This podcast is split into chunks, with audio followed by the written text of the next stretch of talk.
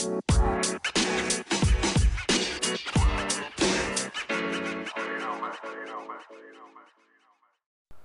up, guys? Welcome to another episode of the Teen Christian Podcast. Today, I'm going to be talking to our rising freshmen. So, for those who don't know, I just recently graduated high school, so I'm still up to date with the high school scene and just high school in general. So, I'm going to try to speak out of experience and speak of how I applied these things I'm going to tell you guys to my personal high school journey. So, for the majority of my high school journey, I had more of a worldly experience and a more worldly perspective than a Christ like perspective because I never felt like I could express my faith or I never felt like I should express my faith. And there's a lot of a lot of things that came into play with that, a lot of variables that made me feel like I shouldn't do that or I wasn't worthy enough to do that, I wasn't old enough. And and really what I struggled with was my identity, right? My my identity in Christ.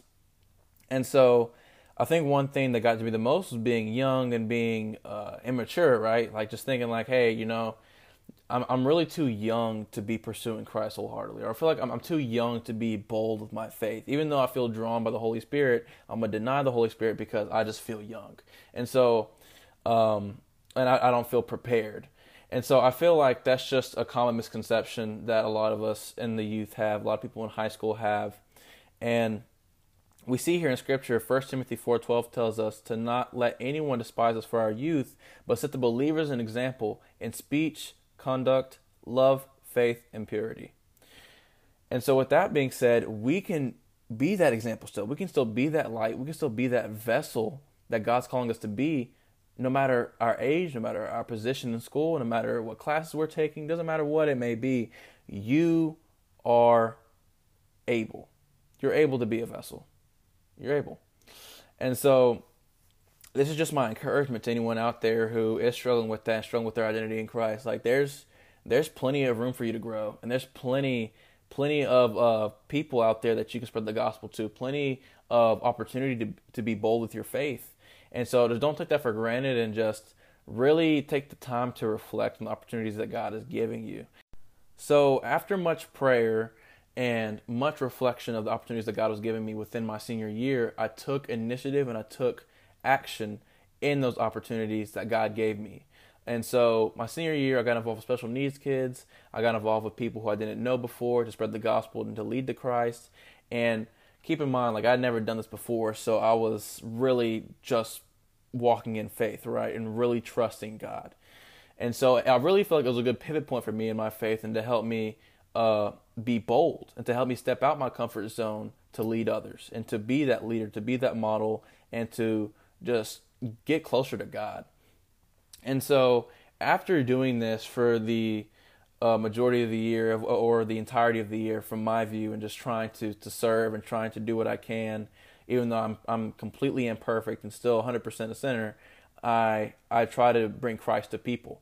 And so, after me doing this for the the year, I got an award. And this isn't to put emphasis on the award, this isn't to bring attention to me, but to bring all attention to God, bring all glory His way. And so I received an award, and it was after the entire staff had wrote uh, an essay and, and, and paragraphs about why I should receive the award. And they had mentioned my actions that I had done and in faith and the actions that I had I'd done with the special needs kids and spreading the gospel and then the the whole nine yards, right? But again, no emphasis and no glory to me, but all emphasis and all glory to God. Um, I couldn't do any of this, and I couldn't have done anything that I was doing if it wasn't for God and my relationship with Him. And He gave me the strength and the courage to do the actions that I have done and to lead the people that I had led. And so, with that being said, God can do the same thing for you. And he will do the same thing for you if you ask and if you are open to be used by him, right? And so I just give this encouragement to everyone out there who does want to be a leader or who does just want to be a light in their community that we shouldn't be seeking a reward, but we should just be seeking Jesus. And when we see Jesus, that's how we receive our answers, and that's how we get positioned to be in the right spot, in the right place, and in the right time. So, another point I want to make a point is setting boundaries and restrictions for your weaknesses. Now, what I mean by this, I can put into an example is if you have a weakness with lust, right? But you go into the high school scene as a freshman and you get involved with a group of people who are indulging in lusts and who watch pornography, right? It's probably not going to be wise for you to be um, hanging out with those people if that is a weakness of yours. Because your weakness is always going to be everywhere you go. Anytime you talk to them anytime you associate with them they're going to be popping up with pornography and you're going to be there. Um, that's just one example. Another example i can think of is uh, comparison right? Being being uh, in comparison with other people and that could be a real a real weakness with people a, a real weakness for people who are just trying to find their identity uh, freshmen especially you know, you're just trying to figure out things and figure out where you're going to go. And so it's very easy to go ahead and start comparing yourself to the most popular guy, the jock, the QB, the whoever it may be that you are envious of. And the reality is that you have a purpose and that you have a unique identity that God is giving you. And if you want to find your true identity, find it in God. Um, but aside from that, that could be a whole another episode, and I already have an episode on identity. So uh, go check that out if you haven't. but um, if you have a weakness with comparison, don't follow people who are posting things that you're envious of, right? Or or don't continue to have conversations with people that you're um, so envious of and, and talking about the things that they have, their possessions that you want so bad, right? And instead, be more grateful. Find gratitude in your life for the things that God's giving you, and you will find that your life and your personal identity is way more valuable to you than anyone else's. I can remember my freshman year and just trying to figure out who I was and what I had going on, what my hobbies were, what what I even liked really. And I could just remember just hearing other people's opinions, other people's perspectives and their conversations, and I instantly was just like, okay, I have it all wrong and they have it all right. And that is so not the truth.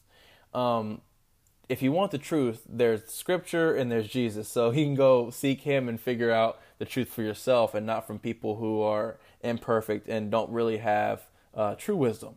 Uh, but if you find yourself in that position, like I was, where you're just searching and squandering around looking for answers and looking for who you're supposed to be, go go find it in Jesus. Don't find it in these other high schoolers or people who are doing the same thing that you're doing and really ultimately going to the world as the source, the true power source for who they are. It's just not the wisest decision, especially if you're a believer and you're looking to not be conformed to the world but be transformed. Um, I just really advise you to stay away from that as much as possible. The comparison, the um, identity theft, and finding it in people, uh, trying to take someone else's lifestyle, making it your own uh, just really, really build your life on the firm foundation that Christ is, and you will see um, your situation look very different than mine and find your identity in Christ. The next point I want to make is God created you and not the world. And the reason I make this point is because if you ultimately have this in your heart and, and you can reference this and remember that God knitted you in your mother's womb, as scripture tells us, then anything else the world tells you in the time of your high school journey is not going to break you because you know who made you. You know who brought you here. You know who's giving you purpose. It's not your friends. It's not your popularity. It's not your publicity. It's it's none of that. It's it's God and God only who is going to ultimately give you the eternal purpose that you're looking for. And so that's just really strong encouragement for us and for all those freshmen and um, anyone who's in the high school setting to continue striving for Christ, continue to find your identity in Christ, right?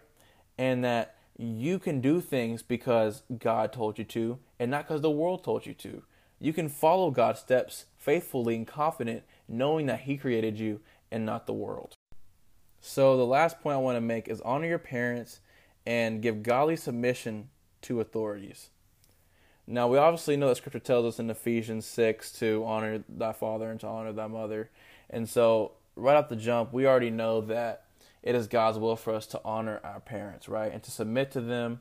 And even though their views may not be exactly like yours, or even though, you know, you may not be on the same page as them or you feel like they're dumb, whatever it may be, they are your ultimate authority, right? They they provide for you, they're always there for you. Um, and even if the relationship looks damaged or looks corrupt, and I don't know anyone's situation, so um, uh, by all means, it could it could change, it could vary, but the ultimate idea here is to give honor where honor's due, no matter what. And so, going over to the authority aspect, to like your teachers, your principal, whatever it may be, we have to make sure that we are still giving that Christ-like presentation and giving the respect where respect's due. And so you may not agree with your teacher. You may be in an argument with your teacher one day, or your teacher is doing something that you feel like is immature or dumb, whatever it may be.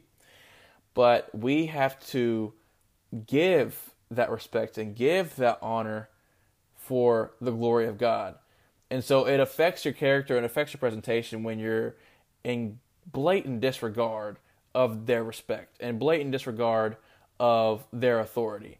And so if you're a believer and you know your friends or the, the outside the outside people within your school witness to you being a believer and you give no authority, no submission, and no service, no respect where it's due, they're gonna they're gonna see that in Christ because you're their only view to God without the Bible, without church, without anything else. So you're their view, you're their one way view. And so I know it sounds like a lot of pressure and it sounds like a, a, big role, and it is a big role. It's a role that we should be encouraged by, and a role that, you know, is part of being a believer. It's a role that, that God calls us to, right? Um, to, to make disciples.